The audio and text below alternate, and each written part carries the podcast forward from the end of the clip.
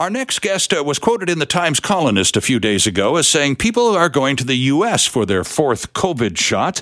Eligibility is limited in British Columbia. Well, since the publication of that story and the headline, the government of British Columbia, in fact, in yesterday's press conference, has some kind of recommendation for a fall COVID-19 booster campaign. Is that adequate? Our guest is Dr. Eric Cadesky, family doctor, associate professor in the Faculty of Medicine at UBC, and the former president of the Doctors of British Columbia. Dr. Cadesky, good morning, sir.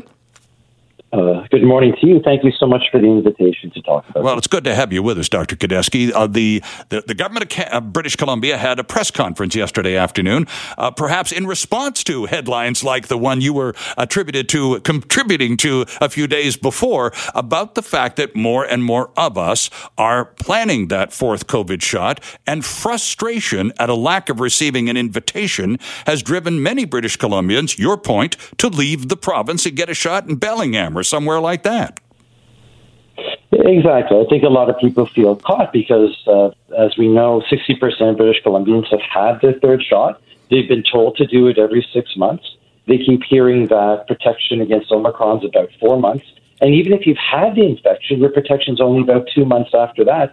And so being told to wait longer, I think, was causing a lot of anxiety for people who see that there are still lots of effects from this particular strain, which is very contagious. Indeed. And Dr. Cadesky, the other thing that the government didn't touch with a 10-foot pole during its long press conference yesterday was the fact that in other Canadian jurisdiction, one thinks of Ontario to begin with, people under the age of 70 have been perfectly able to go get that fourth booster at their own convenience for many, many weeks. That is not the case in British Columbia. We know about what's going on in other provinces. Perhaps that's feeding some of the frustration you're hearing on the front lines. I think for us, as much as we talk about Canada having a unified system, we've always had multiple tiers. And one of those tiers has been the border that we share with America. And I've had patients since the beginning, even before the first vaccines were available in Canada, who were flying to the States because the land border was closed, who would fly to the States, even sometimes chartering a plane to go down and get those first two doses before they're even available here. So now seeing the toll that Omicron is taking and how prevalent it is, it's no surprise that people are wanting to go down and get themselves protected for the fourth shot. And as well, don't forget that in the States now, children 6 months and above can now receive both the Pfizer or the Moderna vaccine, whereas in Canada, neither one has even been approved yet. That's right. As far as the Omicron itself, the variant that we're experiencing right now, the consensus among scientists seems to be that it's going to peak sometime next month. Are you on side with that?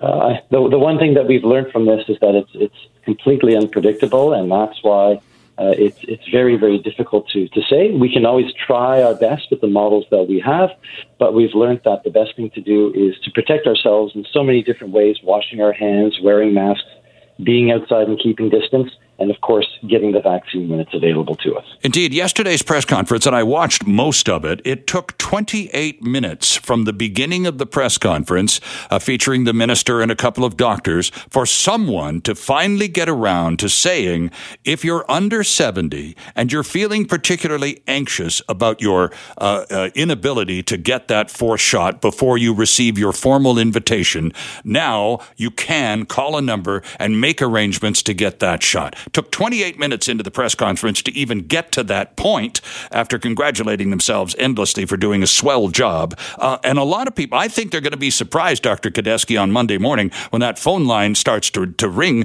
from people like many who have approached you expressing those frustrations. Yeah, I mean, first of all, you know, good for Doctors Balam and Lavoye and Health Minister to get out in front and address some of the information gaps that are out there and give the rationale that they want this to coincide with the fall virus season. They want people to wait for these bivalent vaccines that will address the new Omicron strain as well as some of the previous ones. What I'm hearing from people is they still want to know more about what the supply is like. Right. They want to know when our supply is expiring.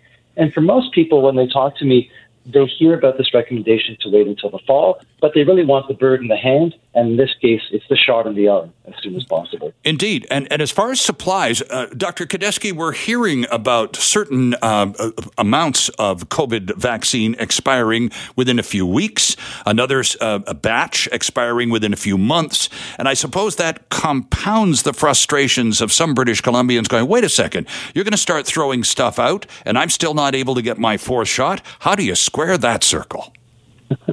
Yeah, I think in general, despite some of the behaviors that we've seen during the pandemic with certain convoys that shall not be named, overall, British Columbians have behaved very, very well. And they've stepped aside to say, if there's someone else who needs this vaccine, which is in limited supply, they should go in line in front of me. But I think what most people are saying is, tell me that that's the case. Tell me that we don't have enough, and I will wait, or I'll find something in a different supply. And I think having that information would help to assuage some of the concerns that most British Columbians have. Indeed, Minister Dix yesterday talked about 1.4 million British Columbians who have yet to have that third shot, the first of the boosters. Why do you suspect that? I mean, they're not against vaccinations. They've had two shots. What's the hesitancy, rather, on the booster, do you think? I mean, I start to see things in different groups. There's the one group, the 60%, that want as the doses when they've been told they want to stay up to date, they're behaving well, they understand the concern. Then there's the small group who are either anti-vaccine or more likely vaccine hesitant because of the rampant and intentional disinformation that's out there. And then you have this other group who, quite frankly, are just fatigued. We're over 2 years into this. We've had a lot of constraints put on our lifestyles.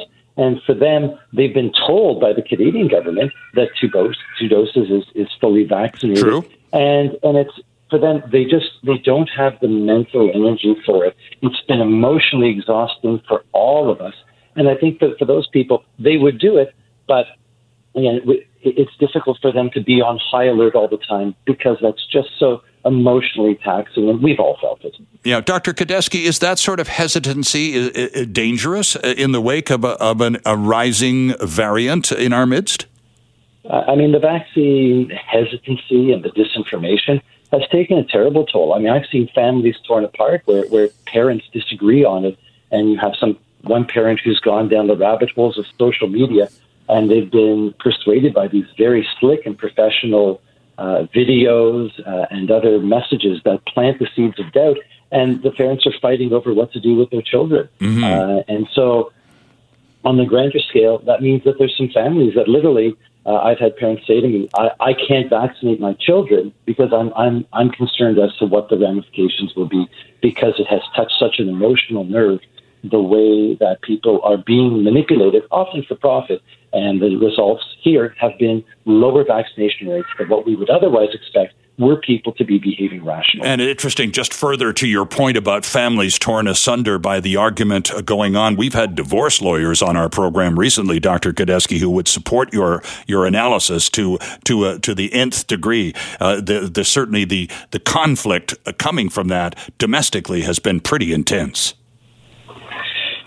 Unfortunately, I see it. I see it every day. And, you know, as someone whose life goal is to improve the health of others, you know, it really feels like a Sisyphean task to continually be pushing against people who have millions of dollars of resources because of the profits that they make from people buying their vitamins or clicking on their videos.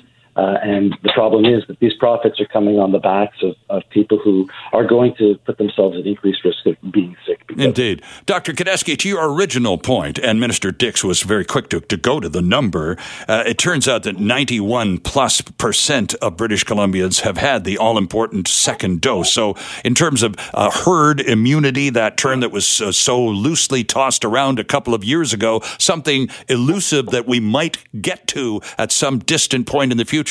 Are we there? The idea of herd immunity as being the way out of this, I think, has been disproven. I think what we need to do is to get as many people vaccinated as possible, keep that up, because the variants are happening. Some of them are quite elusive in terms of previous vaccines, in terms of the timelines of how long the protection lasts for. So rather than saying there's a certain percentage we need and then we can sit back, I think we just have to continue being vigilant, as difficult and as emotionally taxing as that is. Absolutely. Dr. Cadesky, so much. We're very grateful for you this morning. I'm going to yield to my competition in your home and turn you over to your family on a Saturday morning. We do thank you for giving us a few minutes, though. Well, thank you. We all thank you in return, and I wish everyone a wonderful weekend. Hi, it's Shauna, and I might be a bad parent because my kids think french fries are vegetables. Hey, it's Ryan, and I might be a bad parent because I went out for wings when my wife was in the hospital after giving birth. Johnny here. I might be a bad parent because in my house, the tooth fairy gives pocket change. But we're not alone. Len emailed us and said his 6-year-old daughter's Tarzan moment going from love seat to lazy boy by curtains made him more proud than any dance recital. And Andy left his 2-year-old at the rink. All right, guys, I'm sure we're not alone. Like Andy's kid. For stories and confessions like this, make sure you check out our podcast. It's called Bad Parents, and it's available wherever you get your podcasts. I left a glove at the rink.